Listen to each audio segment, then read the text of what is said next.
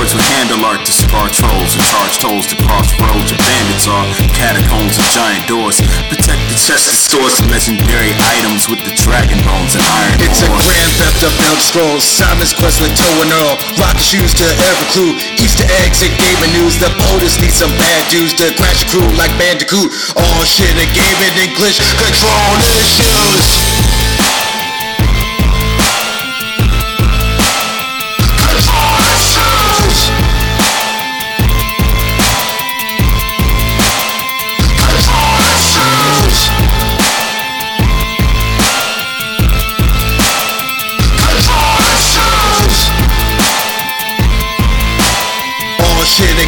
English control issues. Yes, yes, y'all. Yes, y'all. Yes, y'all. Well, this is Control Issues. I am the A M C. And this is A-Dub. You can find us at control dash issues dot com. You can also go to your podcast provider, whoever that may be, Stitch Radio, Google Play, whatever the hell Apple's calling their solution at this point in time. Well, what do we also have? Like Himalaya? Playing radio, Stitcher Radio, radio Stitcher Play. Wait, I mean, it's, yeah. It's the international player with a passport. That's like the last wish that you get anything you ask for.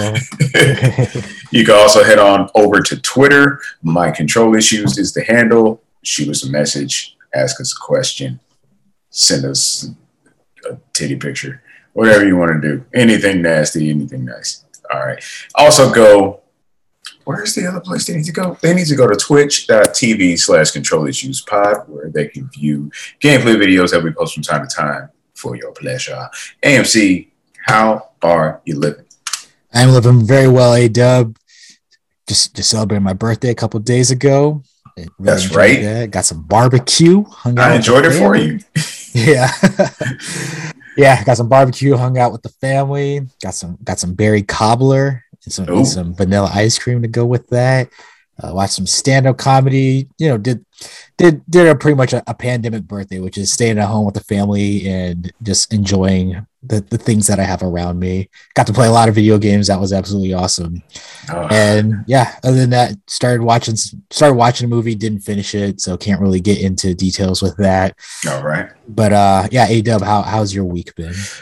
Uh, not bad. Uh, I may have noted it on previous shows, but I'll note it here again. I'm getting into a very good streak of just having awesome weekends. You know, went to the Comedy Store, saw Ron Funches, Mark Maron, as well as a bunch of other outstanding comedians live. It's been a while since I've been out and saw live comedy, so it was nice to be in that environment, drinking, had a couple margaritas.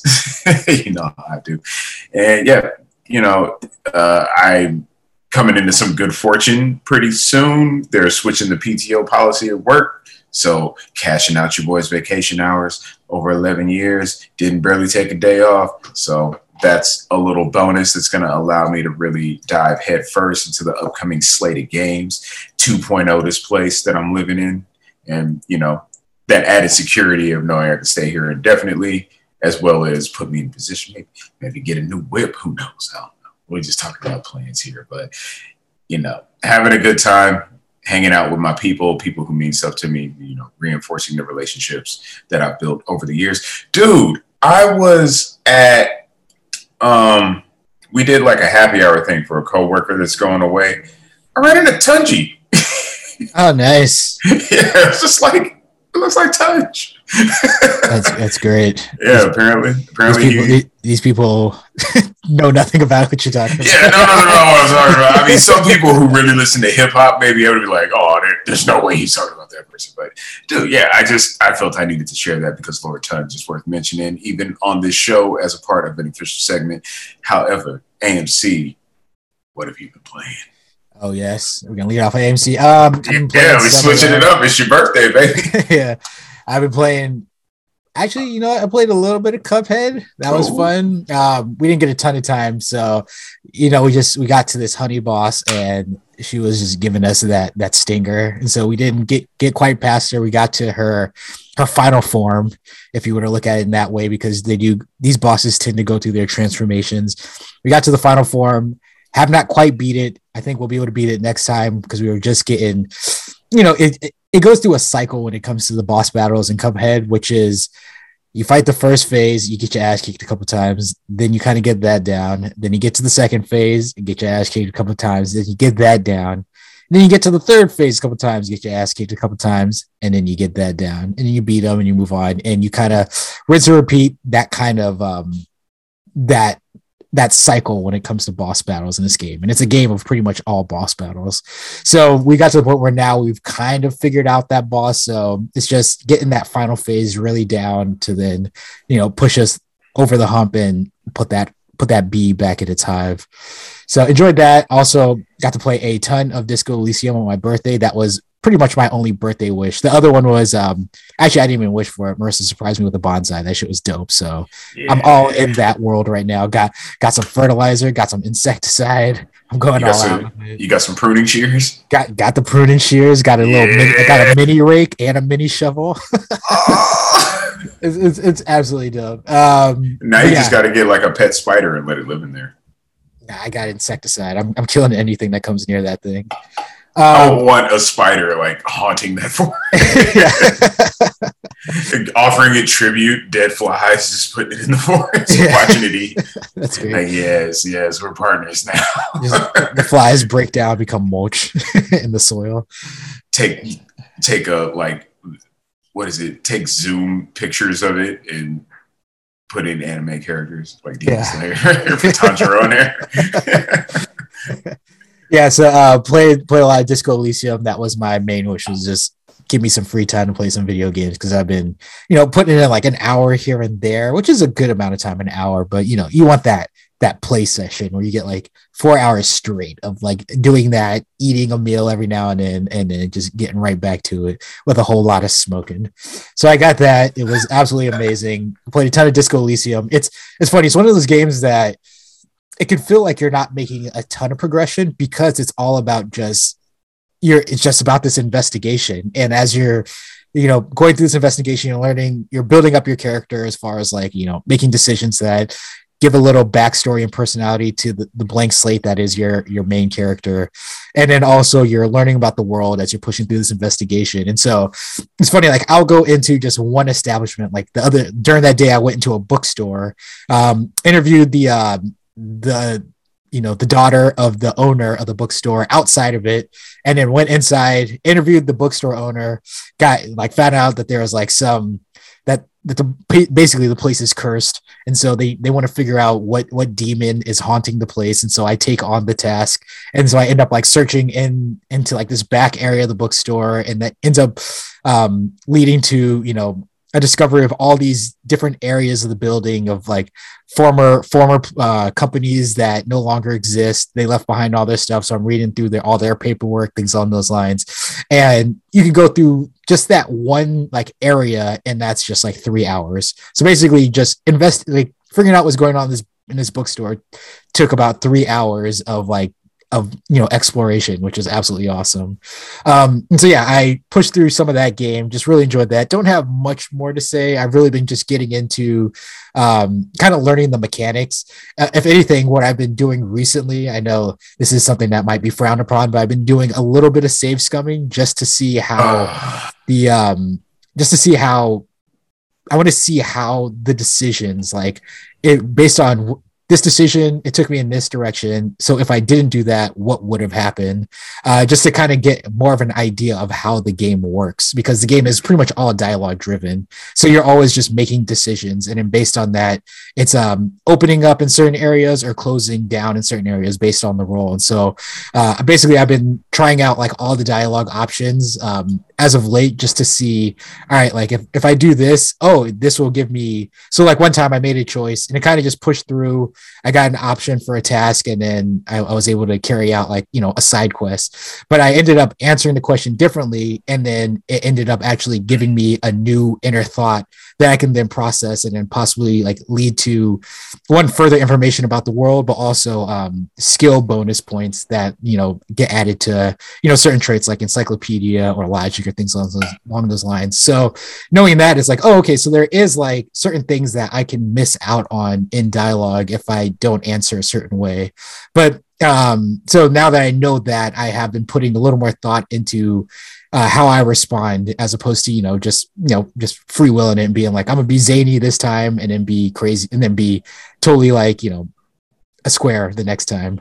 So it's a, uh, yeah, the game does have like one of those things that people, you know, tend to, you know, criticize when it comes to these type of games, is like, oh, they give the illusion of choice, but there's not really any choice. But I'm playing this one and, you know, like just trying it out to see all my options, I can say that the game will definitely take you in a ton of different directions if you make certain choices. And so that's something to keep in mind, which is great, because there is um, you have to put some thought into it. Um, but also, uh, you know, it's one of those things too, you can miss out on things. So just a thing to keep in mind if you decide to play Disco Elysium. But I'm still loving it. Absolutely new and fresh take on, um, you know, just, I guess, D and D in the video gaming space, and just loving it. But A-Dub, what have you been playing this week? Uh, a bit more of the same, a little Returnal here and there, trying to polish off that platinum, a little Forza Horizon five on the side, just to do the seasonal stuff. I believe the, the next monthly season has begun, and that has opened up with a new weekly season. I just unlocked the first season car before we started the show here today, and I think I got all the points that I'm finna get from these from these series, unless I subscribe to Xbox Live, which is not going to happen, Phil Spencer. So, ha, ha, ha, ha. And yeah, on top of that, I've been playing a lot of Diablo three. Ever since I went to visit my friends up in Canyon Country and we played Diablo three on their Switch, just the itch came back, and I got back on my Crusader for the season. I got Last time we spoke and I talked about playing Diablo, I think I was around level thirty. And then now level level seventy maxed out, and Paragon six hundred one. So that's how much I've been playing. Just running rifts, trying to get ancient versions of the Litany of the Undaunted and the Wailing Host. Those are the last two ancients I need to maximize the power of my build. I have my Crusader set up. There's a belt. I think it's called like the Belt of the Trove or something like that, where every four seconds it summons the bombardment attack. So it costs me no resources, and it's my strongest attack is happening every four seconds. I had a weapon that I extracted a legendary ability from and equipped it, where the bombardment has twice as many like explosions or twice as many like projectiles. So instead of four, it has eight or something like that. So that, coupled with the belt, so long as I keep enemies on screen, the bombardment just keeps coming down and hitting everything. It doesn't stop because it's at least four seconds long, and it's starting every four seconds. And then on top of that, I always have one that I can summon myself. I'm basically just running through levels, and enemies are exploding around me. I I haven't built a, a one-button build. I built a no-button build, and I didn't even think that was possible in this game. So, yeah, I'm just running around, clearing these rifts as swiftly as possible, you know, just looking for equipment. I've set my character up. Like, each bombardment's doing anywhere from one hundred fifty to two hundred twenty-eight billion points of damage. But on Torment sixteen, though, all the enemies, not all the enemies, but the elites and the bosses have trillions of points, uh, trillions of hit points. So they're not exactly melting. However, I could just run around them and just let the bombardments keep hitting them. And they, they fall. I get my stuff, upgrade my gems, go to Kadala, cash in those blood shards, salvage everything, get right back in the mix. So yeah, man, Diablo three is just eternally one of the greatest games ever made. It, you'd almost want to say it's immortal. But still waiting for Diablo four. Unfortunately, that got pushed. So we'll see what's going on there. Uh, however, you know, we want to get into the first topic of the week. Top topic, topic of, of the week. week. A M C, what you got? You know, let's just get right into the big, well, there are two big stories. Uh, but, you know, let's just get right into the one, because there's there's a lot going on this week with Sony A-Dubs. Why don't we just jump into the big one, and we'll just do all the offshoot stories. A-Dub, once again, you know, the what are we? We're we're now, it's it's early February. Black um, History Month. Yeah, Black History Month. We kicked off the year with some acquisitions, the bigger one obviously being Microsoft, um, with their intentions to acquire Activision Blizzard, you know, mm-hmm. just setting the video game industry ablaze. And people had all their opinions, but for the most part, seeming pretty positive because, you know, people hate Activision and Blizzard. So, yeah, um, everybody was saying after that, you know, well, how's Sony going to respond? Because, you know, it's a it's a copycat league. If, if Microsoft yeah. does something, Sony has to do it. If Sony they does something, well, then Microsoft has to do it. They have to. Meanwhile, Nintendo's Nintendo has basically said, we have no intentions of, like, getting in this arms race of acquiring studios. So Sony, I guess, has finally responded now, A-Dub, and not an I guess, because it is a big damn in that they have acqu- they have their intentions to acquire Bungie. Oh. The people who put Halo on the map, the people who brought out Destiny, just killed it. Absolutely. Love it or hate it. Yeah, love it or hate it. Absolutely killed it, um, reg- regardless sales-wise. But here's some of the information, A-Dub. So Sony Interactive Entertainment announced the deal to acquire Bungie for three point six billion dollars. Billion. Uh, and some further details. So this was in a Q and A with Bungie. The question was brought up. Bungie has future games in development. Will they now become PlayStation exclusives? Bungie responded, nah. We want the worlds we are creating to extend to anywhere people play games. We will continue to be self-published, creatively independent, and we will continue to drive one unified Bungie community. Um, I mean, there's some more details, but, you know, in case you were, in case you're wondering right now, well, if Bungie still plans to be multi-platform, then why the fuck would Sony want them just on just on the strength of Destiny? Um, but um, there was a follow-up to that. Uh, this coming by way of PlayStation. Uh, so. In an investor presentation, Sony exec Hiroki Totoki uh, let it be known this is the reason why, and it's because PlayStation plans to, you know, have ten live service games in development. Um, so here's the details. The strategic significance of this acquisition lies not only in obtaining the highly successful Destiny franchise, as well as major new I P Bungie is currently developing, but also incorporating into Sony Group the expertise and technologies Bungie has developed in the live game services space. Through close collaboration between Bungie and PlayStation Studios, we aim to launch more than ten live service games by the fiscal year ending March twenty twenty-six. Damn. Damn. So ten, ten live service games between, so and within the next four years. That shit is dope. Um, oh, I guess depending on how you feel about live service. But we intend I, to create ten new revenue streams. Yeah. But um, I mean, if you're going to bring in the right people to give you an idea of how to do live service, why not Bungie? So A-Dub, mm-hmm. all that information laid out there. How did you feel about this news? It felt like I need to buy some engrams.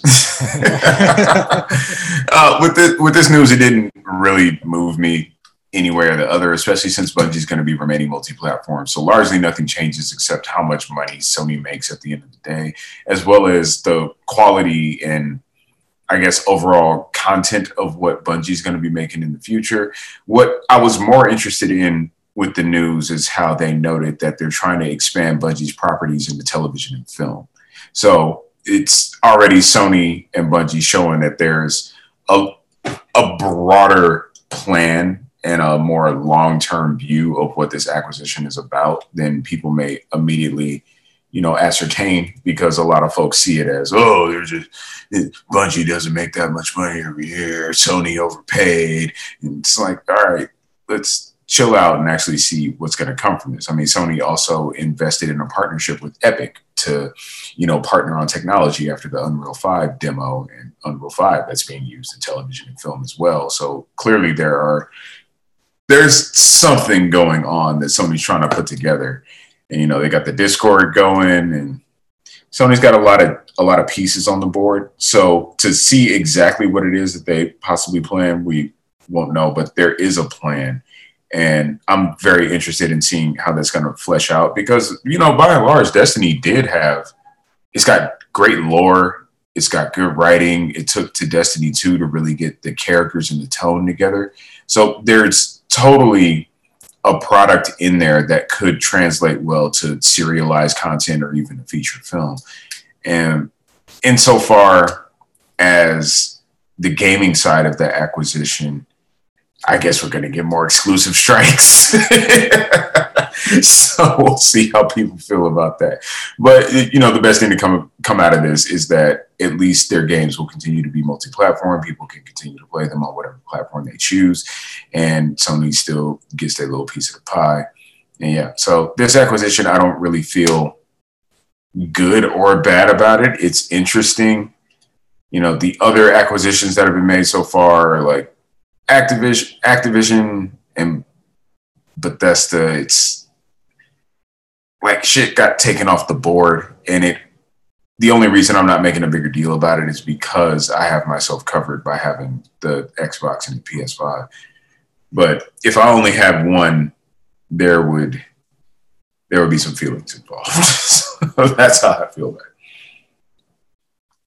Um, you know, uh, personally, so I completely look at it from the fact that, yeah, it's it's from the standpoint of, you know, we're bringing in this talent. And I think it was also announced that, you know, Sony went out of the way to make sure that, you know, um, that talent at Bungie didn't leave because of this acquisition. Mm-hmm. And so it's it's clearly because they they know, they see what Bungie has, has been doing. And that's one of those things I like most about this story is it's kind of a, um, it's an acknowledgement of Bungie's, you know, success and what they've done with Destiny. Because like, as you had mentioned, like when Destiny came out, it's one of those things that people played, like a lot of people played, a ton of people played, um, and yet like we was, played together. Yeah, and yet like the, the coverage of it was like uh microtransactions or uh you know, because the first Destiny is attached to Activision, so people are completely going to look at any type of, you know, monet- monetization as like, you know, just bad for the consumer. And so yeah, people are upset about the like the way the game was monetized. And then Destiny two comes out. We get a little more of that. People aren't liking how like they handled shaders and yada, yada, yada. and, and yet though, like, as I mentioned on like other shows I listened to, they like, you know, uh, Microsoft released like their like, oh, here's your gaming history. And one of the hosts was like, oh man, I was shocked to find that the game I had played the most was Destiny. Um, I was shocked. Yeah, because and their reason was because I fell off so hard. And I was like, yeah, you put hundreds of hours into this game and then you stop playing it. But how many other games can you say you put hundreds of hours into? And so there's this weird thing that like people's perception of Destiny is this like kind of, you know, um, it's somewhat gray, maybe muddy uh, at best, but yet people put tons of hours. It was a great social experience uh, as far as like playing a, what, what Bungie does so well. They can make incredible first person shooters, and yet they made it in a, in a very social setting, and people jumped on that and played the shit out of it. And just, there are a couple of things that people were upset about, but ultimately you look at it, it's got to be one of the most successful live service stories of last generation. And so because of that, you know, PlayStation, they acknowledge that, and they're like, you know what, we we plan on making some live service games. Let's bring these people in. There's also been, I'm not going to say like a void, but you know, there's been somewhat an acknowledgement from, you know, some people when it comes to these state of plays, and, and that's uh, the lack of maybe first person games uh, in the PlayStation library outside of, you know, the third party uh, offerings. And so because of that, um, bringing in a group like Bungie, who has that expertise on great first-person shooters, you know, it, you might not necessarily expect them to do that, but you know, one of those other studios that Sony has picked up, we've we've talked about it for weeks now. That Sony has just been acquiring new studios, and one recently I can't even remember. It might have been like London, and they're working on a multiplayer title. And people are like, "Well, what does that mean?" Because they didn't go into any detail. But now hearing that Sony has these plans for these live service games, you can kind of start seeing the picture come together with some of these acquisitions that Sony's been putting together. And you would assume the idea isn't that all ten games will be successful, but they plan on making ten games, and hopefully like one or two of them will break out and be those games that can carry an entire generation. They're um, taking ten chances at getting something that sticks. Yeah, exactly. And so, I mean, if anything, what did you think about that as far as a focus or an initiative from Sony with uh, trying to get, uh, you know, a live service game going? Uh, again, I didn't think one way or another about it because I don't have any particularly strong feelings about live service games. As long as the game itself is good, then it's something that I'm going to play and enjoy. I understand that it's a hot button issue in the industry and in the community. I, I feel like people really need to get over that, because live service games aren't going away just because you don't like them, since they're selling and the things inside of them are continuously selling. So the money's being made. The money has spoken. Like, you can get online and hate on it all you want. However, I mean, shit, dude, I love Division two. I love Destiny two. Like, I'm thinking about firing it up now just because we've been talking about it, and I'm starting to think about the gunplay. It's like, oh, yeah, get that. Just get that right rifle. Just get that right pistol. And it's just butter, just running, sliding, jumping, dashing, third person, and doing everything necessary to just clear out the horrors, like mixing up with, with people online and drifting apart and joining the world events. And it's just a nonstop parade of curated action. You know, granted, it's at a, a high, it, it's a, at a highly precise, measured pace, which makes the mechanism of it all really stick out, but it's still a top-notch experience. I don't know why people hate on Destiny or Bungie so much. But yeah, man, with Sony doing the ten live service games, with Bungie now under their tent, and they're, they're doing this over the next couple of years. Excuse me, what, the next four years? That's plenty of time.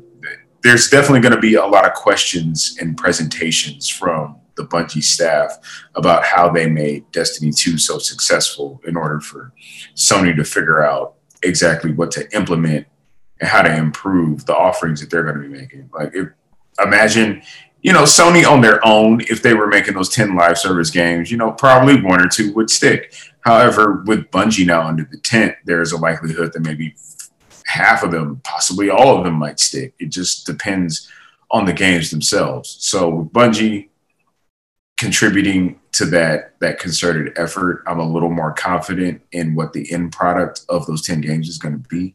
Yeah, yeah. How do you feel? Yeah, I mean, there's also, you know, the possibility, I know people have brought up, like, oh, uh, like, they suddenly want, like, you know, Killzone, possibly even Resistance to come back, and now you have you have a you have a studio that knows how to make good first-person shooters. They could definitely give some of that input for another studio to put out a great version. So maybe see a reprisal of one of those games. I mean, this this is an interesting one, because it's more in line with, I would say, Microsoft picking up Minecraft, where it's um, it's an investment, but not a thing that's gonna, you know, separate possible communities. But as Sony has as Sony has viewed it, it's an investment in, you know, things to come, as far as uh, building up other teams and sharing sharing information. Like, they basically acquired their wealth of knowledge, and so because of that, you could just imagine a more quality version of Sony when it comes to, you know, certain types of games, and that's. That has been the other knock, I would say, with Sony, when you look at, like, the people, like, you know, like, trying to nitpick whatever they can. Like, they put out these great games, but then people are just like, but they're all the same, because they just view them all as, like, third person action games, um, story driven action games. And yet those games are all stellar. But yeah, now that you start bringing a studio like this that kind of diversifies their talent, and maybe that leads to, you know, uh, possibly different and also great quality versions of other games, as far as, like, maybe first person shooters and things along those lines.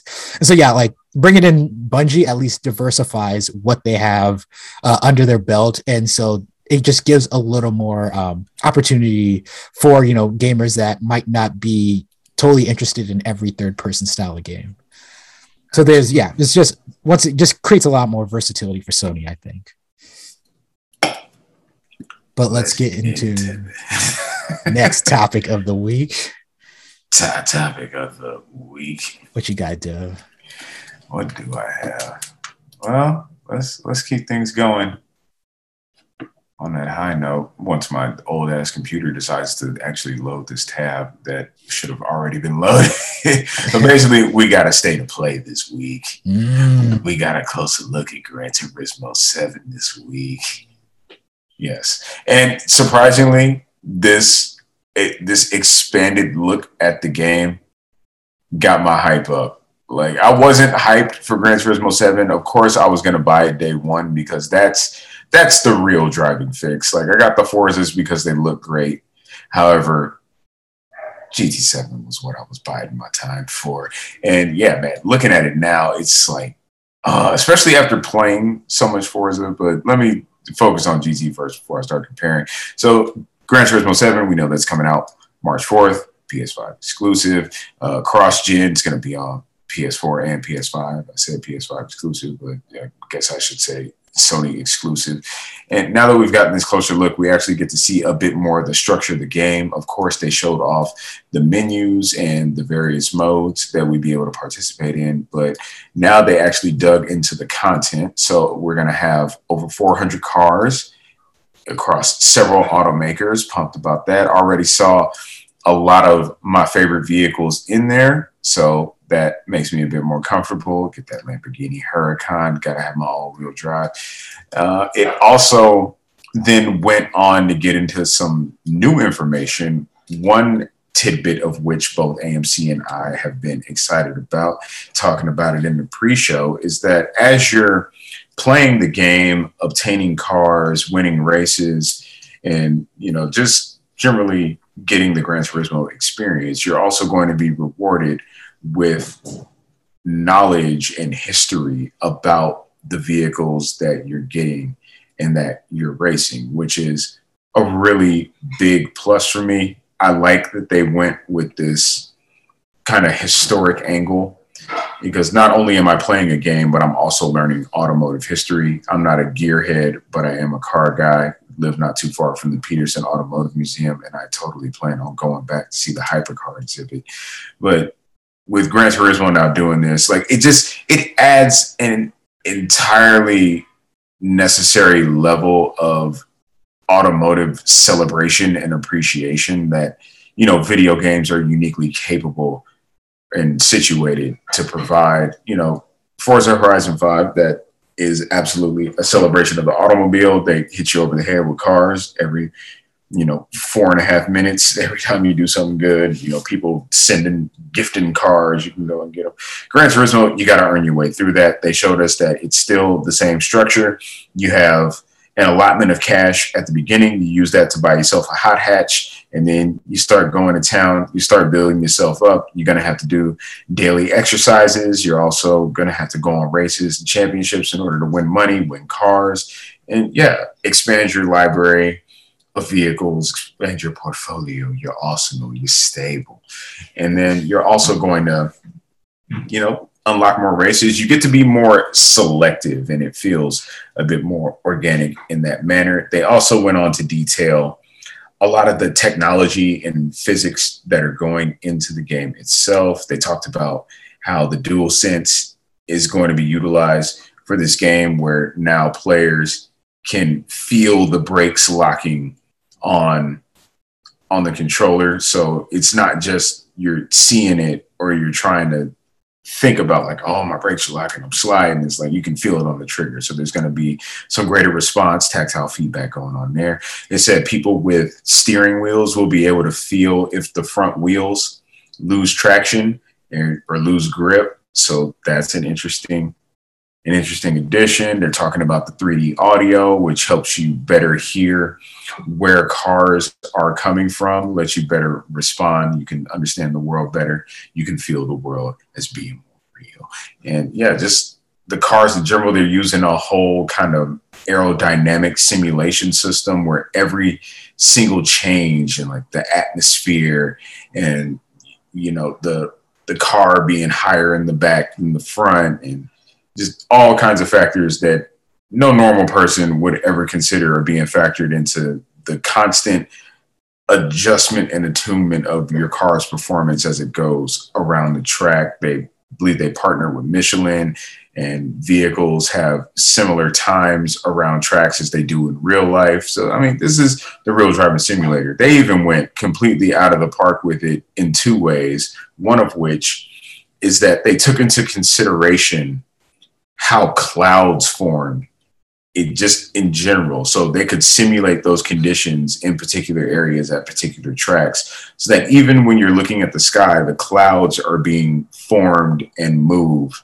the same way they would in those actual locations. Then the second way that they went overboard with it is that they even have a simulated, like, star system. So when you're racing at night, the sky looks the way it would not only in those particular locations, but also under the particular conditions. Like if it's a little hazy, you won't see so many stars. If it's a clear night, you'll not only see the stars, but you might even see the edge of the galaxy. They even have planet sun. You might see Jupiter in the sky. You might see Mars. You definitely gonna see Polaris, North Star. Always look to the north. So yeah, G T seven is continuing to demonstrate to everyone why it is the real driving simulator, why it is the de facto solution for racing.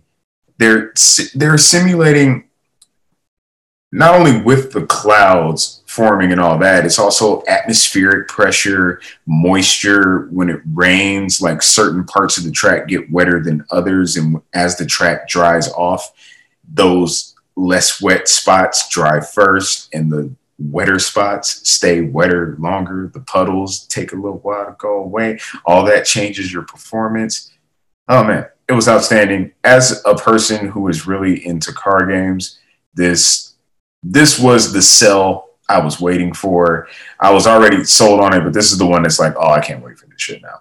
A M C, when you were watching the state of play for Gran Turismo seven, what feelings ran through your heart? Uh, it was interesting. I mean, as I've mentioned in the past, just I have no type of uh, inspiration or inclination or desire to play like a racing game. So just just I looking just at it, I don't understand that.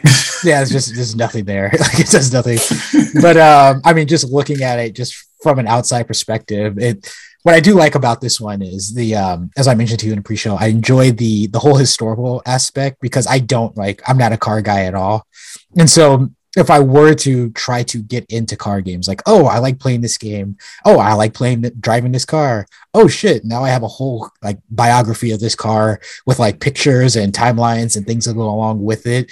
Um, they even said like some of the creators of the cars will be there to, to, to talk about those cars and how they came up with the design concept and all that shit. So there's, there's definitely a, a love for a celebration of cars, which is like the most important thing when it comes to this. Like, and, if anything, what I enjoy is that it does make it different than Forza. Like, um, they're two different experiences. Like, if anything, I would say Forza appeals to me a little bit more because it does seem like more of the, uh, like, if I just want to have a good time, like kind of like just um, like G T A, where, you know, I'm not going to do missions. I just want to drive up the side of a volcano. Like you can just do that in Forza. You can totally just do that. Yeah. Whereas in G T A, it's, it seemed, or G T, um, Gran Turismo seven, it looked like you're kind of just not, not just, but you know, it showed like all these um, different race courses that you can select all around the world. Uh, like some real, some like of like that are, Pop, have, have been popular, blah, blah, blah. And so it's it's more of um for the car purists, I would say, like this is the game. And so I do like that they both have different appeals while also still being able to, you know, for people who like driving games, get what they want out of them. And so I I, I do like that. Um, also, you know, it seems like a very oddly, um, I want to say like, very calm, very serene kind of game, like just down to the music and everything. There wasn't like a ton of like, I know like in, in Forza, like in the past, I don't know, you know, if they do it in this one, like you have your driver and like, you can have your driver get out of the car and stand next to it or something like that. Like at least in the old Forzas, you could do that. And um, this one, it's like, it's more just, it's about the car. And so um, it's, you know, it's, uh, and then when you're driving, it's like, you just have this music and I didn't hear like any lyrics. It's just like, it's just a soundtrack and instrumental going on in the background. You got the beats. Yeah. I got the beats. And so, yeah, it just seems like a very, um, if you were going to say like immersive, like it's like, it is that, and you know, it's, it's a term that's overused, but this is very much it. Like, uh, cer- certain games, they intentionally go for that effect. Like you think about, um, Damn, uh, Ghost of Tsushima. And it's like, you know, one of the things that they pointed out in like the previews was like, you know, this game can be very quiet at times because we just want you to kind of just get lost in the environment of of that world that we created. And, you know, with uh, with like G T A games like that, like you'll play G T A and you'll be listening to the radio station. And that's in its own way a distraction, because it's, it's like you have like news updates. You also have like lyrics to songs. So you're like rapping along with like shit that you like and things along those lines.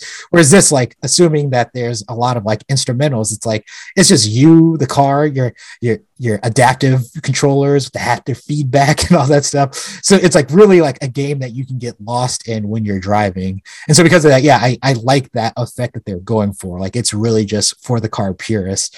Um, and so from that, I can appreciate that from a complete outsider's perspective. As I said, nothing that like really interests me here as far as like something that I could, that I will play or would be interested in playing, but I can appreciate what they're doing. I absolutely appreciate what they're doing. Like, Forza Horizon five is more like pop music, and mm-hmm. Gran Turismo seven is like classical. That's when you're you're putting on the suit, you're putting on the tie, you're sipping Chardonnay and Merlot, you're just you, you're smoking a cigar, you you're leaning back. Like, does A-Dub have to get a driving wheel and some pedals? Get a, I got the space now. Yeah, you should get the jacket, the driver's jacket. Get my driver's jacket, get my driving glove, get my Brian Gosling drive glove, get a tattoo on my chest. Oh, right. Oh, get some gauges for my ears. Like, I'm yes. going out. Like, yeah, man. Uh, Gran Turismo, Gran Turismo. It's, ah, oh, man. I already feel it. Like, the license tests, the different courses around the world. I think they said something like thirty-four, thirty-four locations and like ninety-four tracks or something like that, or thirty-four tracks. It has to be more than thirty-four tracks. And, you know, so, uh, what, you know, watching this state of play, and, you know, I can, I can feel the excitement. I can hear the excitement.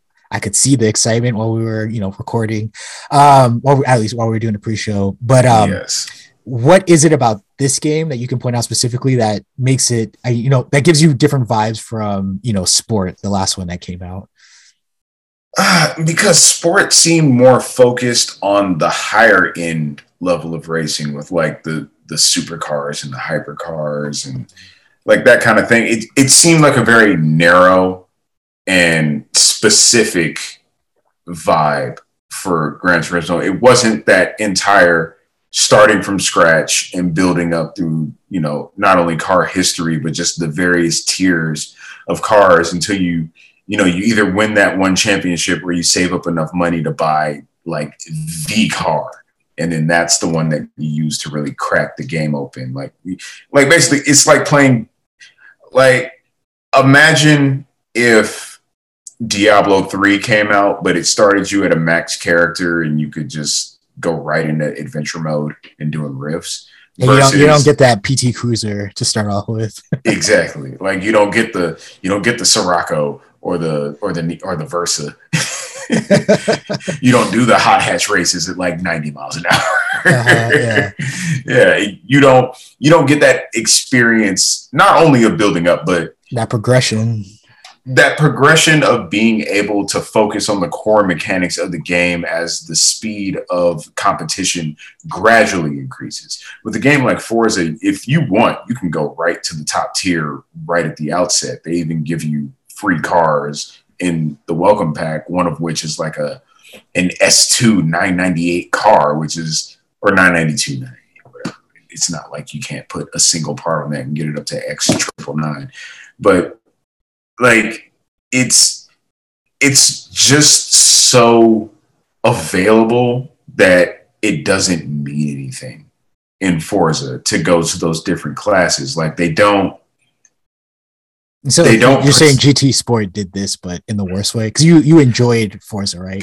Well, I never played G T Sport, and I enjoy Forza because Forza is just fun. But insofar as a proper numbered Gran Turismo versus what it appeared Sport offered, the big thing is that that grind, that rags to riches story of how you go from just having like twenty grand in your pocket and buying your first car to suddenly having a stable of the most amazing cars on the planet, millions in your pocket, and like the, the most prestigious races waiting for you to win them. So yeah, man, that's, that's the Gran Turismo magic. That's what I've wanted, and that's what it didn't look like Sport was providing. you know, feel free to correct me if I'm wrong. My control issues is the handle on Twitter and, you know, twitch.tv slash control issues pod. Leave a comment on the video or something.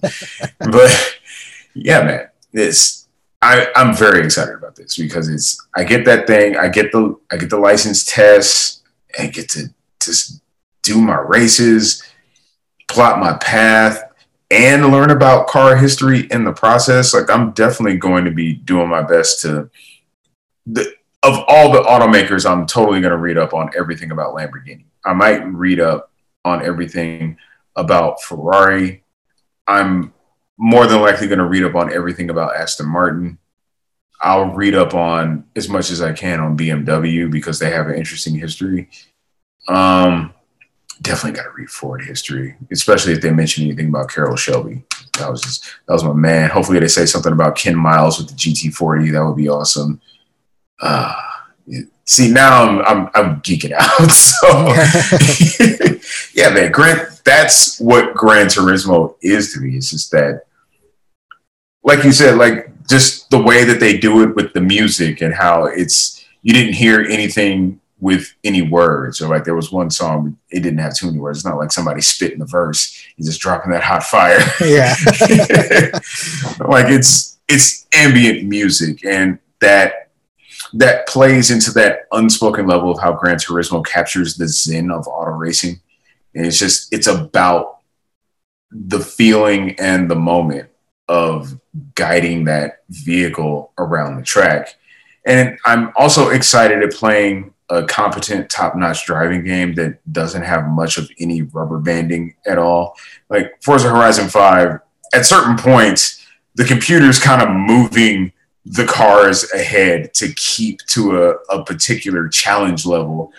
And I'm just like, like, I can see it. Don't do that. I don't want to see it. With Gran Turismo, it's just a straight-up driving simulator. So the cars that you're competing against are going to perform in a certain way, you know, barring that they are able to maintain their driving line. Yeah, it's always going to work that way. Like, it, not in a predictable manner where it's like the cars are going to drive the same all the time and it's not going to seem like they're alive. It's in the sense where the cars are driving and they're going to perform within a certain range, and you either need to tune your car up to outperform them or your skills need to get tighter to where you can outrun them. It isn't like, if you go faster, they're going to go faster.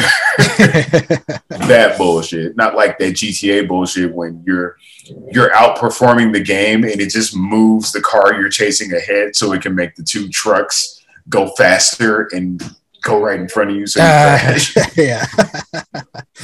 So no, yeah, I'm I'm expecting Gran Turismo to not have much of any of that, if at all.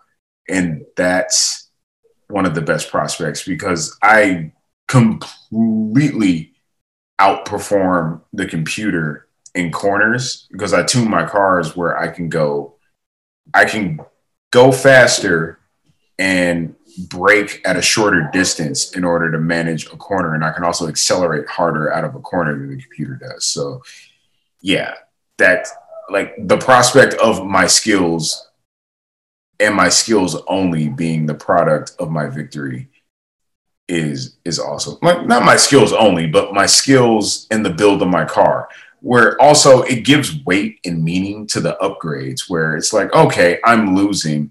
I need to do something about this. Let me put another exhaust on here.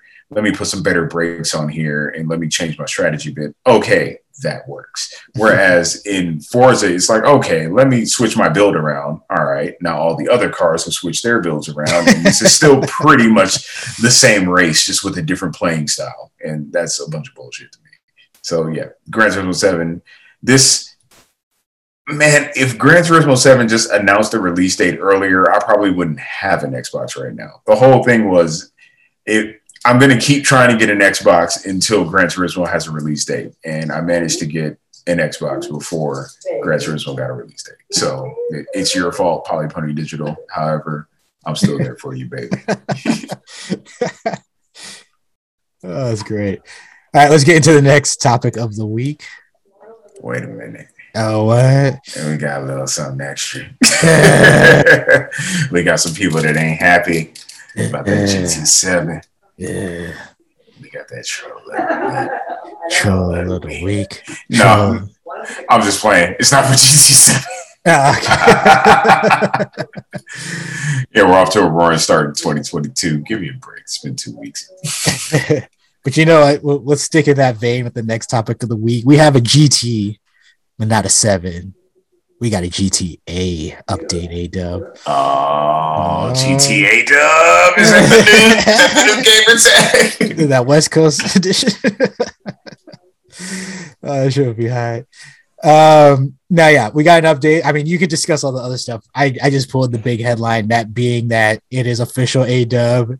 G T A six is underway. It is yes. on its way. Well underway. Well underway. So this coming, you know, by way of Rockstar, actually, in a post yeah. that had a lot of news about, you know, G T A Online and all that, all that goodness. Um, they ended up closing out that post with, oh yeah, and by the way, because y'all motherfuckers been asking, we just wanted to let you know that G T A six is on its way. But here's their words, not mine. With the unprecedented longevity of G T A five, we know many of you have been asking us about a new entry in the Grand Theft Auto series. We are pleased to confirm that active development for the next entry in the Grand Theft Auto series is well underway. We look forward to sharing more as soon as we are ready, so please stay tuned to the Rockstar for official details. We got honks. Was that on your side or mine? That was definitely on your side. Yes. um, People showing up in G T A six, baby. Yeah, so, yeah, anyways. Um, so, yeah, we got we got news now. G T A six has is... underway, has been in development, and now they just wanted to make it official because people had been asking. Mm-hmm. Um, so A-Dub, I guess the question I have to pose to you is, so Theo is now two years old, so mm-hmm. how old would he be, will he be when G T A six comes out? Either a strong three or a solid four. Oh, so you think next year possibly? Late, yeah, yeah. If at all. I mean, knowing Rockstar, like, you know how they do. They reveal what they're working on, and then it's like a year later. So I imagine that whenever they finally give us a glimpse of what it looks like in game, then it'll be a year from that. So, you know, that final polish phase, they're they have legendary notoriety for that. It takes I feel a year. Like we have to, at this point, we have to factor in, you know, the uh the couple month delay from Rockstar, because that, that seems to be a thing now. The couple month delay. Yeah. I, we also have to, because there's not a lot of details about this, it's just G T A six has been confirmed to be in development.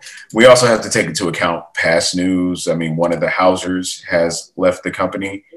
Um, there's other core talent that has left the company. I think Leslie Benzies is no longer with the company and embroiled, was embroiled in the lawsuit to try to get their their bonus or their royalties from the success of G T A five. Rockstar is a shell of itself. Yeah, Rockstar is a shell of itself. Rockstar is going down.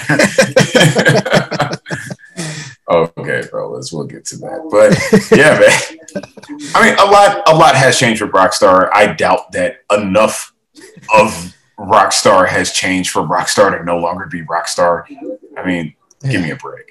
So yeah, this is awesome news. There's a lot of ways they can come at it. Hopefully, you know, they're taking this opportunity to give us the female protagonist. That would be awesome. We haven't seen a G T A since PlayStation three back in twenty thirteen. So it's going on a decade since G T A. Why are you laughing? What's so funny? That I didn't even do that math. I still view it as like a PlayStation four game, and I was like, "That's right, I did buy it on the PlayStation three." Yeah, like, yeah. Two generations. There was no, there was no new G T A last year at all. Well, all we got was R D R two, the only game from Rockstar. That is there is uh, speaking of, do you, is there anything that you think that you could pull from, you know, your experience from Red Dead that you could see them implementing or even taking to the next level with this G T A game? I know, like, the big thing with like R D R two was like the the N P Cs and some of the uh, the dynamic like events and things along those lines. Um, While I can't make any educated speculation on what they most certainly will bring over, I can always offer my suggestions of what they should bring over. If anything, and above all else, yeah, that N P C system and just the entire approach with that that they had in Red Dead two, that totally needs to make a crossover into G T A six, because you can also you can already imagine that in a contemporary setting where you're walking down the street and you just straight up get mugged, or you're walking down the street and you see a mugging in progress, or like you walk down the street and the mugging is the mugger like bumps you and runs by you or something like that. You can chase it. Like all kinds of shit that can just happen spontaneously around you that don't necessarily involve you or directly happen to you, because Red Dead was exceptional at creating a world that was both alive and dynamic in a manner that didn't feel like you're watching a computer run through an algorithm. It just felt like I'm out here and this is what's happening and this shit is crazy and I don't know what the fuck to do about any of it. Yeah, like what what I was thinking was it'd be cool like if the char- like the world itself is more connected, and so you know, taking taking it straight from Kojima, but um, like that idea of like, so you know, like the the, the knock on or like the joke with Rockstar is like, I'm gonna get this, and then I'm gonna go beat up some prostitutes. Mm-hmm. Well, this one, if you go and beat up the prostitute, then the next day you have a pimp coming after you trying to whoop your ass, like something along those lines, where like the N P Cs are also somewhat connected, as opposed to like just a random, like you know. non like non-playable character who's just walking down the street who you just beat up, take their money, and the only maybe repercussion is you might get a star, like something along those yeah. along those lines, where it's like their cousins coming after you a week later. yeah yeah that's that's been an idea that I've wanted for G T A for so long, even before five came out, where there's this persistent cascade of consequences that follow you throughout the game. Like Like you build up a rap sheet and then detectives get interested in you. And like, there's, there's always some kind of authority a few steps behind you trying to figure out what you're about, like getting closer. You see them pop on, pop up on the street. There's like stakeouts. There's like SWAT raids, like even yeah, unmarked van outside your place. It's like, imagine if you came back to your safe house and it's, it's roped off by police and there's just a scene outside. And some shit happened, and you're like, oh, can't use that one anymore. You got, like, make the safe houses mean something instead of just being, like, fast travel locations that you could pop into in order to get to certain areas. Like, Pink shit should happen. Yeah, have a go bag. All that shit. Like, yeah, okay. Like, like, how dope would that be where you're building your criminal empire and your fortune, but at any point, if you fuck up, or if somebody that you're dealing with fucks up, it can just like all those assets can be seized, and you gotta you gotta take your go bag, you gotta get out, you gotta reestablish at a different part of town, you gotta build back up, you gotta you gotta tap into your like have offshore accounts to get mm-hmm. your money out of the country, like set up the the the, the shell companies in Delaware, like all. Like, I really want to see a crime game, and I want to see the kind of game where, yeah, like your your consequences follow you. The cousins show up, the pimp shows up, the detective's outside. You know, you're you go to get some food to get some health back. The detective walks in, sits at the table, like, hey, you know, you, you've been cutting up out there. We want to, you know, you be too careful, you might slip up. I know what you're into. I don't have everything I need yet, but I'm I'm on your ass. Yeah. You know, walks out. Because Red Dead was exceptional at not only giving you these beautifully crafted kind of one-off situations where you would just, there was a situation where I walked to a campfire, a guy sitting there by himself. I sit down in a chair. I start talking to him. And he just starts telling me about himself, starts telling me, starts telling me stories. He's giving me the option, like, "Hey, can can I tell you another story?" It's like, "Yeah, tell me a story." And all right, I'll, I'll tell you another story if you if you give me something to drink. And you know, I go on my menu, I hand him some whiskey, and he takes some sips. He tells me another story. He gets up, he falls over drunk, and I get up and I leave. Is like this dude was just was just spinning yarns around a campfire while I listened.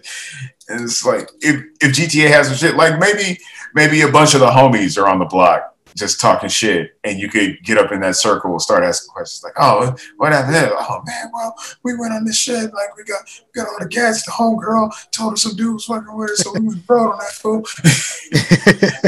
Like where where's the barbershop mechanic where you go in like the barbershop or the salon and you just sit there and listen to people talk shit all day? Yeah. And maybe you hear about about deals or people. That that's what I wanted to get to with Red Dead two. There are things in Red Dead two that aren't like guided missions. They don't pop up in your They don't pop up in your mission log. They don't pop up as markers on the map. It's just if you listen to an N P C or if you pick up a note that says something or gives you like vague directions in a location, those mean things. And I, I followed those. Like one time I heard some guys talking about, yeah, you know, we're running guns and, you know, make sure you check in up the road. And, you know, that's that's where we do the drop. And that's where the stuff is, you know, so, something to that degree. Like I heard somebody talking about weapons and, you know, oh, there's a house up the road. I decide to ride up the road. I find a house. I get off my horse. I walk in. There's an old lady sitting, you know, in, in the middle of a room, rocking on a chair with a rifle. She's like, oh, yeah, yeah you, you don't look like one of the other boys that came through here, but the stuff is downstairs. I go downstairs. I open a box. Pump action shotgun. That's how I acquired that that weapon in R D R two. And I come back out.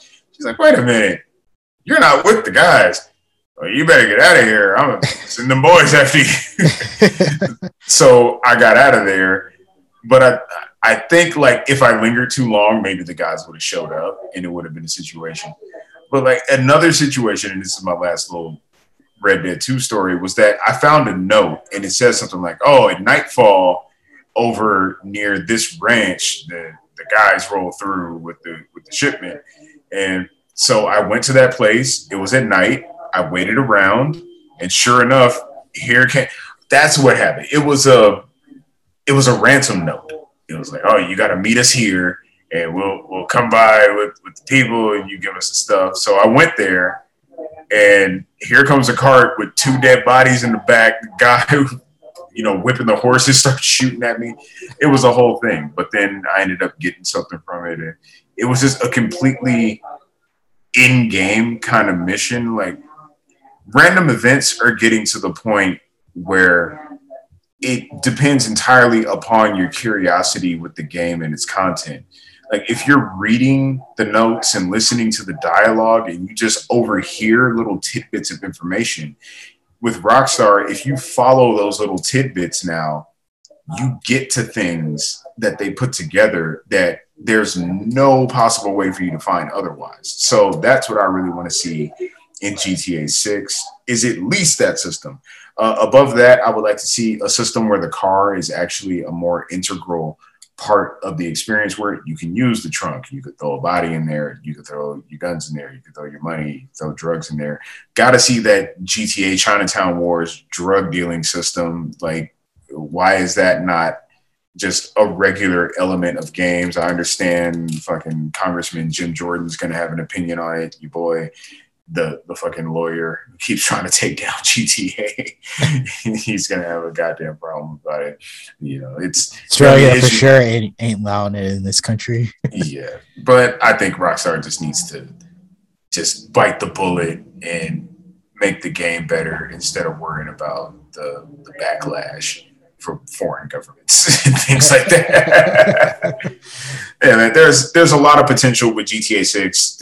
In short, I would say I hope G T A six is more Red Dead two than G T A five. What do you think? How do you feel? I mean, didn't play Red Dead two, but everything that I heard about Red Dead two, I would I would totally agree. Um, as much as I loved, like, I enjoyed playing G T A five. I'm not one of those people that like really like gets into like uh the gameplay, like that the shooting isn't that great or the controls or this and that. Like, I'm one of those people, I just yeah I kind of just enjoy them and I have fun with the games. Um and so yeah, like everything that I heard about G T A, I mean about Red Dead two, like It it did. It did a lot of things that I like, um, at least I like as far as like world building and everything that you described. Like, that's awesome. Like, it, it even breaks up, like, you know, all the things that people complain about when it comes to the open world, where it's just like, you go to this place and then all of a sudden, like, it, like the screen goes black and then it comes back and then you see the mission prompt and then you now know you are in a mission. Like, by the sounds of it, like, with, like it's very organic the way that they do Red Dead two. And because of that, like, it, it's, I don't know, it's, it's, innovative in a way that I feel like it didn't get credit for. And so, yeah, I would hope that they would continue to go that route as far as like world building. And, um, you know, uh, as you said, um, I guess like, you know, rewarding the player for exploring and things on those lines. And so, yeah, um, it is what it is. Let's move into the next topic of, oh, wait. Yeah, yeah, you yeah. Can't forget about, can't forget about your boys. Yeah. Can't forget about the boys. You got the troll of the week. Troll, troll of the week. Troll of the week. Troll of the week. So some folks got some got some opinions and some things to say about G T A six, well underway in development. First troll says, no Laszlo, no Dan Houser. This game is going to be a disappointment, I think. Because th- those two people are everything that makes G T A what G T A is. Yeah. Yeah. Next troll says, coming to you soon in twenty twenty-seven. And you'll see a lot of this kind of trolling. Next troll says, all right, so this means just another ten years and we should get our first trailer. Yeah. Next troll says, they don't even indicate how far along they are. For all we know, they just started. Yeah. So this is the one I wanted to get to before I address this line of thinking with G T A six. If they're telling you that development is well underway, if they're telling you that it's a thing that's going to happen, it got greenlit a long time ago, and they've been working on it for several years. It's probably largely finished by now, and they're just getting into the home stretch. Again, Rockstar does the year-long polish process, which means they probably have about another year of solid development. I would expect this game at the earliest, late twenty twenty-three, at the latest, late twenty twenty-five, which isn't that long. Like, people make it seem like it, like these aren't far years. It's twenty twenty-two and we're two months through it. Like, let's get it together, fellas. Next troll says, few years too late. This ship has sailed. The community has moved beyond G T A at this point. You're speaking for everybody. Everybody. All one hundred thirty-five million people that bought G T A, that no one no one can even explain why that many people bought G T A, are still buying G T A, because it still appears on E B D every so often. It's not occupying the top ten like it used to for a solid, what, five to seven years? Yeah. But, excuse me, what, seven, eight, maybe eight years? Like, it dropped it dropped off the top ten sometime last year, right? Yeah, I want to say, like, it's been on there forever. So yeah. I, I don't know when it dropped off, but it, it pretty much had been on there for what felt like a decade, I would say. Yeah, it may have dipped out of the top ten like a couple months along the way. But that official dip did not come until like last year. Next show says, Rockstar is likely bankrupt at this point. G T A will get sold to Microsoft probably. G T A bankrupt. bankrupt. bankrupt. one hundred thirty-five million copies. Billions of dollars in revenue. Also, bankrupt. it's it's not Rockstar. It would have to be like, what, two K? Yeah. So you tell me two K is bankrupt? And like all the that, most popular all that basketball two K game. Money. Yeah, the most popular basketball game. You got Grand Theft Online. You got Red Dead Redemption two. You got Borderlands three. Yeah. You got Tiny Tina's Adventure coming. You got several other studios under under your wing. Nobody's bankrupt. Yeah, nobody's bankrupt. Yeah. If, if anything, they're seeing the revenue start to slow down for the shark cars. We'll get to that. Do people even really want G T A six when there are much better open world multiplayer games out there now? I doubt G T A six will be able to compete with Sea of Thieves at all. Sea of Thieves is a more interesting world. It just feels so much more fresh and exciting than having yet another G T A. Get the entire fuck out of here. Sea of Thieves ain't stopping on G T A. Again, we have to come back to the one number that matters here. one hundred thirty-five million. Throwing hundreds, hundreds. When Sea of Thieves gets one hundred thirty-five million people playing it, we can talk. But one hundred thirty-five million people are going to be looking squarely at Grand Theft Auto six. It's probably going to be one of the greatest first day launches of all time. Nobody's tired of Grand Theft Auto. Nobody is tired of Grand Theft Auto. Next troll says, can't wait for more dog shit controls and P S two mission structure, which defeats the point of a massive open world when you fail a mission for not doing exactly what they want. Why the fuck can't you improvise? It's so awful, but hey, the sheep will buy it because that's what sheep do. So whenever there's somebody who enjoys something, they're immediately a sheeple. Yeah. Oh, you just don't have a brain.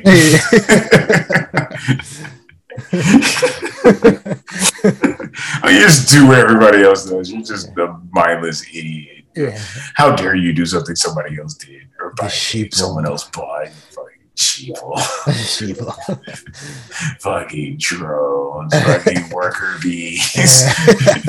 Just chilling for Jim Ryan. Yeah. Uh, no, not dog shit controls. P S two mission structure. I will say, Rockstar has not really done much with their mission structure. They could expand in that way. I will agree with that. A M C, how do you feel about Rockstar and their Grand Theft Auto mission structure? I think they're fine. I think it's one of those things like Far Cry where they're like, oh, they haven't changed anything. And it's like, because the game is great every year. Mm-hmm. So people are like, well, it feels like the previous one. It's like, because it's number seven. Like, so yeah, like, it's gonna have some similar characteristics. Like they're always iterating on what worked in the previous one and making this next one better. So people are always gonna say like, oh, it feels like the previous one. It's like, yeah, because it's G T A six, it's going to feel like G T A three. You have to go all the way back to the P C version to get anything different. So unless they decide to go first person with this one, it's going to be similar to a previous G T A game.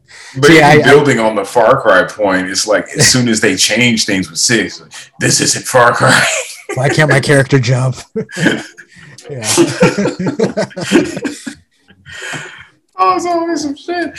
Next troll says, shark card sales took a dip, I take it. Why else would they announce this?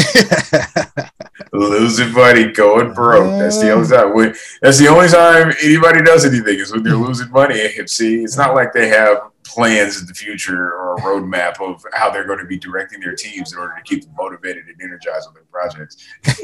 We need to move these shark cards. Oh, the shark cards ain't moving. Let's put out another game. Let's start making another game right this moment.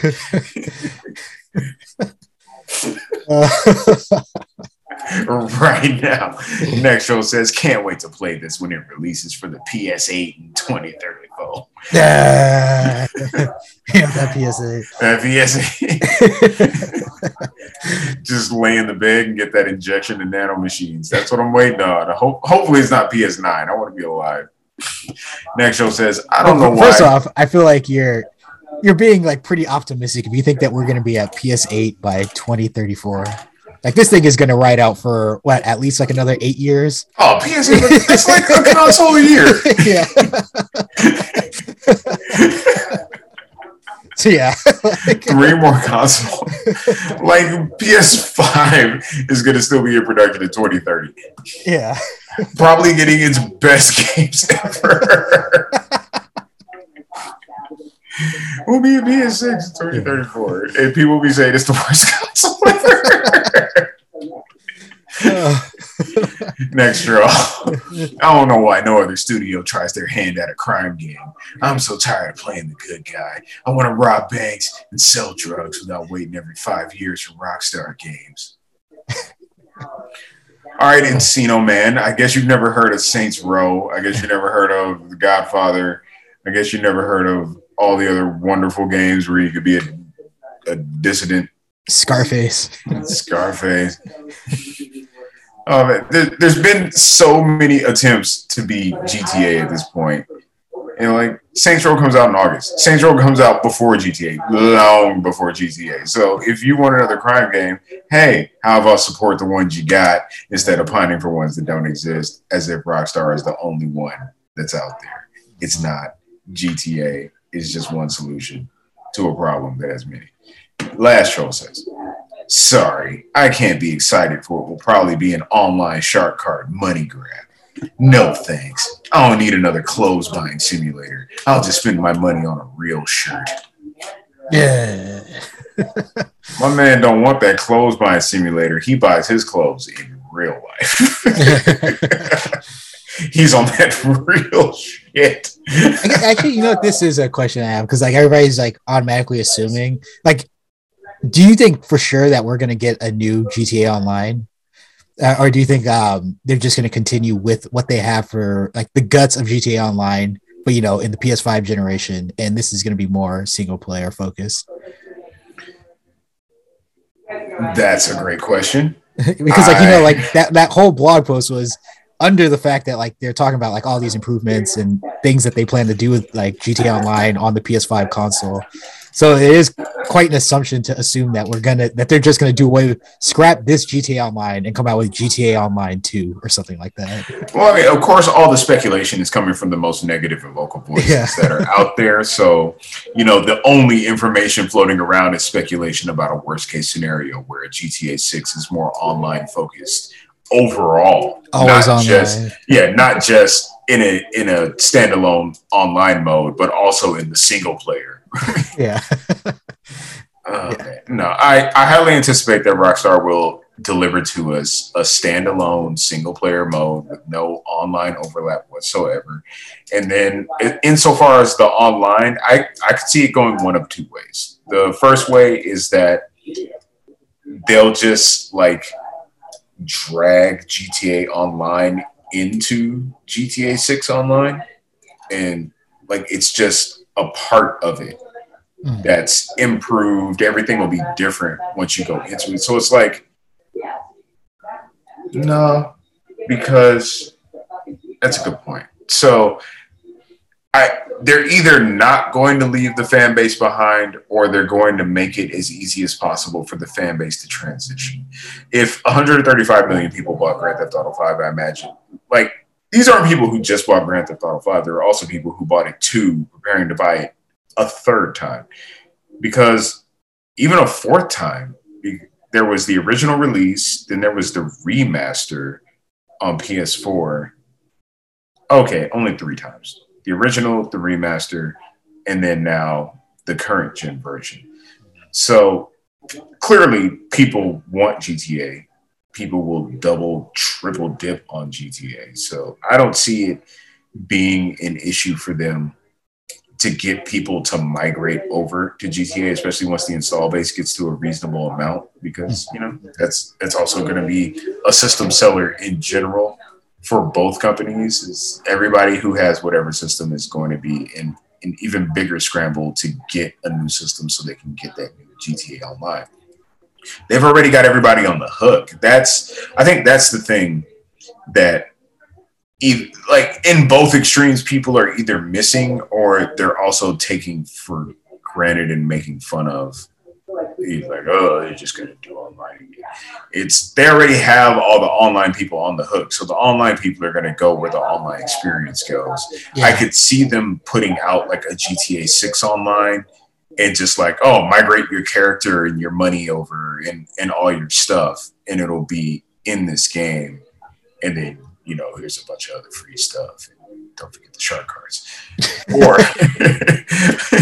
or, or there's just no G T A six Online. There's just like an enhancement and an expansion to G T A five Online, to where it'll bring it to the G T A six level of quality, give you the G T A six setting and content, but it'll be in addition to the existing online without having people buy it. Yeah, I can see that. Yeah. Ah, we'll see. Yeah. But all these trolls, ain't nobody got time for all that negativity, all that ignorance. What are you guys doing? It's twenty twenty-two. How have you not been canceled yet? I don't know. A M C, any words? Uh, get over yourselves. It's the most popular video game of all time. And for you to even doubt that Rockstar could capture a a, a modicum of that success uh, is, is complete ridiculousness. And you need to fix your face, fix your attitude, watch your ass, because they're coming big. G T A six is taking over the planet. Stop talking. Rockstar dropping loads. Yeah. Yeah. Oh. Got your little week. Your little week. Your little week. Your little week. All right, we got uh, some quick hits. So many quick hits. Yeah, yeah. It's been like a week of quick hits. We could have done the whole show just quick hits. Yeah, this is like a big, a big week of news, surprisingly. So yeah, we have a ton of quick hits. Let's try to burn through this. What, what you got? Oh, hold up! I'm quitting text edit so I can see my notes. Oh, I'll, I'll give you one. Uh, a very controversial one. Top Guitar Hero player reveals how he cheated for years. Ah. So this following in the line of high-level cheaters, such as the guy who held the Guinness Book of World Records high score for Donkey Kong. uh, we got prolific Guitar Hero player posting on YouTube. I won't waste any time on this. Yes, most of the stuff I did was unauthentic, and I am at fault for being a fraud for the things I tweaked and edited. I'm sorry, I'm not the person you thought I was. I am a fraud. So um, apparently an investigator on YouTube, Carl Jobst, uncovered that this dude was cheating. His investigator. Name His name is Schmooey. An investigator, which is awesome. There, there are investigators out there. I think um, some, uh, like a whole community of investigators came together on the internet and determined that a person who posted the fastest speed run for Spelunky was cheating or offered like um, altered videos in order to facilitate a speed run that is technically impossible for anybody to do. And people are like, oh, wait a minute, that tile isn't right for that room and that sequence. It's all wrong. It's all wrong. Bears can't talk. What is it? no, no, this is all wrong. Rockies can't talk. Oh, classic scene. But yeah, one of the best Guitar Hero players is a cheater. And, you know, personally, this factors into why I have no mercy for cheaters, and I fully support when developers either implement features to limit or eliminate cheating or remove features that would enable or facilitate cheating. Because it's like, it's not about you and your personal experience. I'm like, why can't I just do what I want? It's because when it comes to like the higher level appreciation of a game, the competition, the prestige that comes along with the things that can be done, motherfuckers still can't help themselves and cheat. And developers don't want that. We, not we, but you know, the royal we being the royal them is more concerned with like the purity and the enjoyment of the experience. And it, and this opens a whole can of worms. Like I just don't understand the type of person that would get a new game and the first thing they do are looking for codes to change its structure or looking for mods to fiddle with it. And basically you bought this thing and now you're making it not the thing you bought. Yeah. I'm a cheat. I just want to be the best. I want to be the very best. How do you feel about the story, Anderson? I mean, it is what it is. Cheaters gonna cheat, but once again, that's why I don't feel bad for people when they're like, "Oh, like, why don't you just let us do what we want with your game?" It's like, because this is everybody's looking for an exploit, and then they're gonna use that and make it seem like they're great at the game, and so that then when they come across the next game that doesn't allow them to use that exploit, they then show up and they're like, "Well, this game sucks because they're trying to ham, they're trying to handcuff me and like keep me from enjoying the game I, I want to uh, the way I want to enjoy it." So this is once again an example of why developers put in all these checks and balances and anti-cheats in games so that people can't do this type of shit. Returnal The people complained up and down. Oh, why is there? Why is there a formal save feature? Well, they don't want people's saves coming. Well, yeah. Why do they care what I do? My single player game. I spend money on it. It's fine. Yeah. Now here's oh, my man. here's my here's my speed run of Returnal yeah. where I beat it in one run. Two minutes. It's just a cut from one minute in the first bio, the last minute, final boss. No data in between. uh, Why do they care? I don't know. Maybe the people who spent tens of millions of dollars and years of their lives specifically crafting this perfectly balanced and curated product want you to experience it in a specific way instead of your bitch ass coming in and dumping hot sauce on the enchilada. Taste it first, fool. Figure it out. Uh, next quick hit, we have a milestone for Nintendo Switch. Uh, in the Nintendo's latest round of quarterly results, we learned that the company revealed they have sold one hundred three point five four million Switch consoles. Oh, um, coming on the record. Yep, uh, this has surpassed the Wii, which has sold one hundred, which sold one hundred one point six three million, and now the Switch is only behind the Game Boy at one hundred eighteen point six nine million and the D S at a whopping one hundred fifty-four point zero two million. Wow. So, um, also, the president of Nintendo revealed that the Switch is only in the middle of its life cycle. So we, we we have a little we have we have a couple more years left before we get that that Switch two or the fuck they end up deciding. I for real thought you were going to say the president of the United States. Yeah, and and Joe Biden, rather than focusing on the Build Back Better plan, weighing in on Nintendo's success. This is a this is a good signal and indicator for our economy. Yeah. It's gonna make more jobs. Yeah. Joe Manchin blocking Nintendo. Yeah. Yeah. Blocking his child from getting a Nintendo Switch for Christmas. Dad ruins everything. Yeah. No, this is awesome news for Nintendo. Who knows? Maybe the Switch might become the highest selling console of all time. We shall see. It's maintaining uh, that momentum. It's got the library. It's got the functionality. Steam Deck even coming to copy. It's about to be out this year. Oh, yes. Amazing. Oh, got what else you got? Quick hit. Got a quick hit. Suicide Squad. Kill the Justice League. Reportedly, it has been delayed until twenty twenty-three.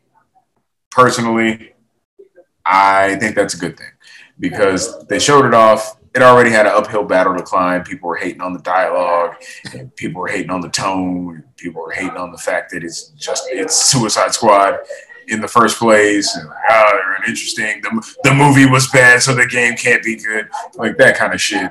And eventually, they came with a, a gameplay reveal. This is Rocksteady development, by the way. They came with a gameplay reveal. Honestly, it looked outstanding. And if I can play as Harley Quinn throughout the entire experience, and that'll be my Harley Quinn game. There, I don't know which developer it is, but we're getting Gotham Knights, which is basically going to be my Batgirl game. So that'll be two dream games fulfilled. And yeah, it looks awesome. However, I'm glad that they're taking a little extra time with it. There's no need to put it out if it's not ready. And this game deserves all the time and attention it can get because, again, it has that uphill battle to climb. This, I really hope this is a home run for Rocksteady because it, it's a really cool concept. It's it's unique. It's fresh. Just not so far as in the superhero, supervillain, anti-villain, you know, stable of content, but in the sense of being a Suicide Squad game and taking on these characters. You know, we get we get the Spider-Mans all the time. Occasionally we get other superheroes. Insomniac's doing Wolverine, which is like another popular hero. I want to see the less popular and less represented heroes in games that haven't necessarily had their games yet. Sure, we've had the D C Injustice games, and those are outstanding, but they're just fighting games. This is something that's more. It's giving us story. It's giving us open world. It's giving us action. It's giving us multiple characters. So this is the kind of stuff I want to see. Take all the time you need, Rocksteady, get it right, because you only get to make your first impression once. A M C, how do you feel about it? Um, I mean, that makes total sense. Was it Gotham Knights was delayed to twenty twenty-two? So you would just assume that they would then delay Suicide Squad as well on top of that, so that they, you know, not have these games come out too close to each other and give that perception that they're trying to cannibalize the sales of one game with another. Like how we sending it out to die. Yeah, they're sending Ghost of Tsushima out to die while they released it so close to Last of Us. Yeah. Um, and then everybody hated The Last of Us and loved Ghost of Tsushima. Yeah. Ghost of Tsushima sells incredibly well. Guaranteed to get a sequel, has a movie coming out. Like, partnership uh, with the Tsushima Islands yeah. for tours in yeah. history. Yeah. Um, and so, yeah, it made sense. Once they delayed uh, Gotham Knights, you could you could foresee them delaying this game, and makes all the sense in the world. We'll get in twenty twenty-three. Um, this is the true next-gen, um, I guess, W B game, so uh, no rush to get this one out. Uh, so, yeah, when we get it, it looks like it's, it has all the things going right tonally, and if the gameplay is there, it will be a game that I will be playing.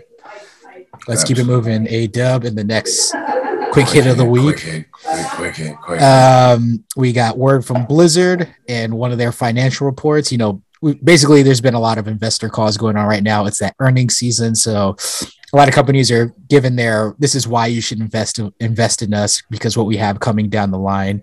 And so um, Activision Blizzard, they let us know that substantial new content is coming for the Warcraft franchise in twenty twenty-two, which includes content from World of Warcraft, Hearthstone, and getting an all-new mobile Warcraft content for players in for players' hands for the first time. Um, so yeah, we're going to get a Warcraft mobile game, A-Dub. How do you feel about this? I don't feel anything. It does yeah. nothing for me. I'm I'm absolutely flaccid. There's nothing going on here. Yeah, yeah we, have, we have what? So now we have Diablo Immortal and Warcraft coming to the mobile space. Yeah, I mean, it's great for people who are into World of Warcraft and, you know, want to play that kind of experience on their phone. Have at it, fool. But I'm good. I don't need it. And, you know, let Blizzard get their mobile money. Uh, the mobile game, they could have directed those resources to make something else. Oh, Lord Jesus. Yeah, man. I, I don't have anything, but another quick hit. Quick hit. Got a quick hit for that ass. Uh, you talked about PlayStation launching their live service games. Well, you had some Nintendo news of how the Switch has sold over one hundred million units. The P S five is selling pretty well, too. In fact, the P S five has outsold Wii U's lifetime numbers in a single year. No.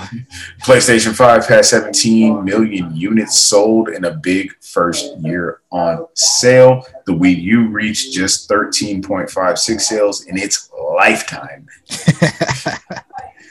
Sony P S five outselling that in one year of its lifetime. Yeah. Take that, Nintendo, bitch ass motherfuckers. Sony's um, acquiring Nintendo. Yeah. Nintendo's going third party and staying independent.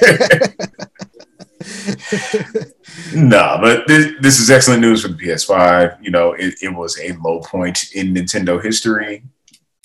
However, Nintendo is at yet another high point. It's kind of interesting the bookend of thirteen point five six million unit console life with over one hundred million of the Wii and over one hundred million of the Switch. Yeah, in their forecast, for a console that's been out for years, they're, I think they're forecasting to sell about twenty-two million Switches next year.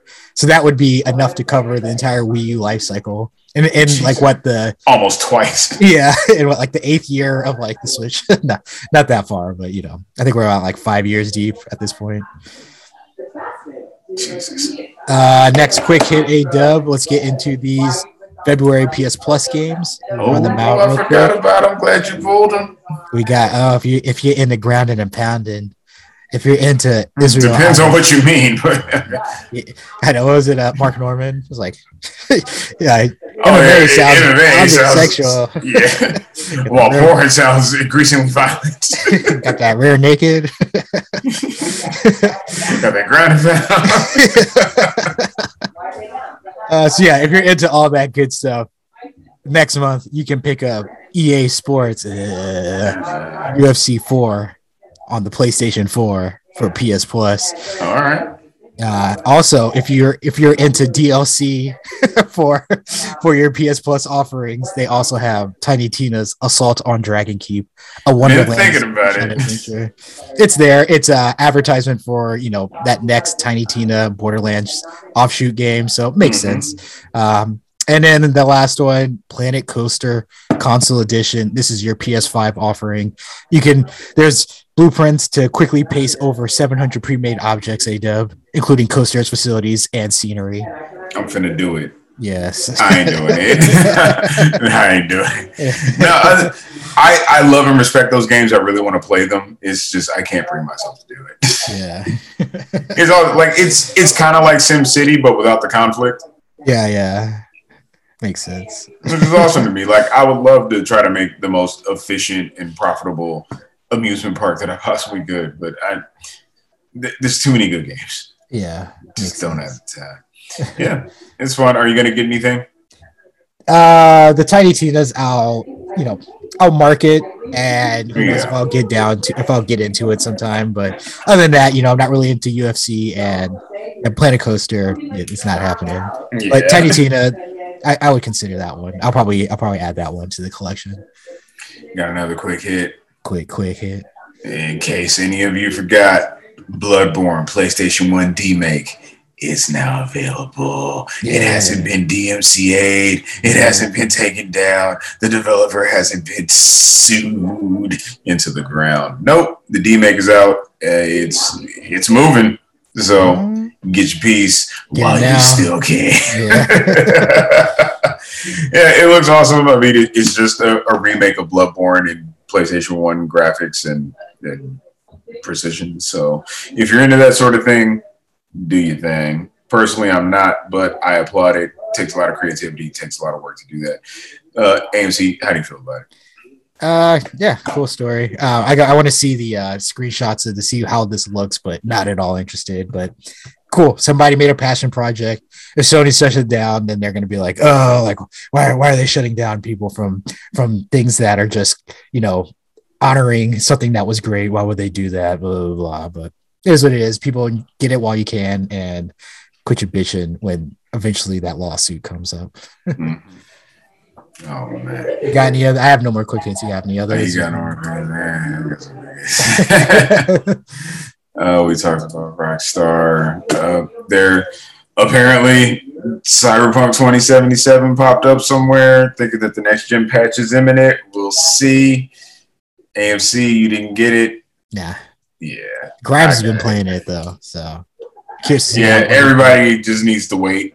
I don't know why people have been jumping into that game now. It's like, yeah, they got it serviceable, but let's see what the let's see what the more complete vision is instead of, you know, judging this game by what it was, which is what it didn't need to be. Uh, G T A five and G T A Online get their release dates. They're coming out March, March fifteenth to be specific. So if you've been waiting for those, you get your triple dip on. The wait. The wait has an endpoint. Uh, also, a little good news, a little positive news. Phil Spencer to receive Lifetime Achievement Award at twenty-fifth Annual DICE Awards. So get ready for that. It's in Las Vegas, February twenty-fourth. Yeah. yeah. uh, Dwayne "The Rock" Johnson is in Fortnite, and apparently Bruno Mars and Anderson .Paak are coming too. Don't know why you would want to play as either of those guys, but The Rock, that's like... It's been overdue for The Rock to be in a video game in some form or capacity. I mean, if fifty Cent got, I think fifty Cent has two games. Terry Crews is Terry Crews has a game. Does he? Remember he was in uh, that in between um, Saints Row game, the one that like people were upset about. Interesting. I did not know that. Yeah, I forgot what that game was called. It was like huh. something of Agents of Mayhem, maybe. Agents of Mayhem. I think they just did him for advertisement. I don't think he was in the game. Are you sure? I I'm mean, pretty maybe. sure. Because it was like a thing. Oh, they got Terry Crews. Yeah. yeah. But yeah, The Rock, like, oh, where is The Rock game? Like, why isn't there just a game called The Rock? Oh, I know. And you, like, it's a mixture of all of his films. Every one of his films in one game Uh, all yes. at the same time. I definitely would want to be the uh, Scorpion King at some point. I would want to have the the two by four with the baseball bat grip and, and walk tall. Oh, that movie was great with Johnny yeah. Knoxville. No. Yeah. Johnny Knoxville letting his natural hair color out. My man is just straight white. Yes. Yeah, but you know, still alive, still cognitive, still jackassing. I did. I, I have. I have such a soft spot for that man in my heart for the things that he's done and how dedicated and just consistent he's been with not only who he is, but what he brings to the table and how he does it. Because he very well could have gotten to Hollywood. Just like, yeah, fuck all this. But instead, he, he stayed true to the craft. He stayed true to himself. Yeah. Apparently, Jackass Forever is pretty good. So maybe I'll check that out. Nice. But yeah, all right. See, Hidetaka Miyazaki, director of Elden Ring, has revealed his favorite Souls boss. In a quote, he says, "If we're talking about a boss that I'm most proud of, to use those specific words, it will probably be the old monk from Demon's Souls. The reason being is there was a lot of pushback against that design and what we were trying to do with it, but it was something I really, really wanted to do. I wanted to get that boss concept into the game, both from a visual design perspective and gameplay perspective, including the multiplayer element. From both the implementation and fun factor, we got a lot of pushback. No one believed in it at the time. But in the end, we came through, and I think it turned into an intriguing boss that the fans appreciated. With Demon's Souls, there were a lot of mechanics throughout the development that were difficult to design. For instance, the asynchronous online features were complicated, but I think the old monk encompasses those tribulations and how we pushed through and made something we were proud of." My man Miyazaki. Everyone. Applause, please. Yes. When that man speaks, you learn, you respect, you get good. everything, everything he says is a metaphor for soul. Like if, if he wrote a book about game design, it's like, ah, this is, you can apply it to souls, you can apply it to life. Like that would be that's the next Warrior Philosophy book. It's Miyazaki writing a, a game design book. Mm-hmm. That's my feeling. And last but not least, let's go out on a somber note. Sony is forced to cut its P S five sales forecast by millions of units. So as you guys know, we're still in this pandemic or whatever hybrid of real life it has become. And there are still supply chain issues. There's still a chip shortage. Uh, Sony was sure that they'd move like fourteen point eight P S fives by March twenty twenty-two. They're cutting that down to eleven point five. That signifies a drop of three point three million P S fives that would have been made available between now and the end of next month. And, you know, you're just going to have to try a little harder or you're going to have to wait a little longer. A M C, how does it sadden you? I mean, it, it sucks for people who are still waiting for a PlayStation console, uh, play, the PlayStation five console. It, it is what it is. But, um, I mean, I got mine. So better get yours. Um, yeah, it's unfortunate. Also justifies why people are upset about it, but it also justifies why. You know, it's so funny how people are so inclusive when it comes to like developer decisions, like oh like like why why are they cutting out certain consumers and why are they breaking up like communities, uh but then like a game comes out that's cross-platform and then they're like, oh, why would they put out a cross-platform game? Like it should be only be next gen. Like it, it's so funny, like the hip, the hypocrisy there. And so yeah, I mean it justifies why these games are cross-platform. People less people are getting them and you want more people to have access to them, and so there's no real There's no real force to get these games immediately on, you know, only on the PlayStation five console at this point. So it is what it yeah, is. It is what it is, and it do what it do. Yeah. Well, I'm all out, A M C. All right. I believe you're you're completely tapped. Yes, sir. Well, you have any final words before we get out of here, A-Dub? Eh, just keep having a good time. Things will get a little more normal soon, but get your ass vaccinated, put your bitch ass mask on. Enjoy yourself. Be safe. Be safe. Be smart. Yeah. And if you're not smart, listen to someone smart, not just someone who sounds like they're smart. Yes.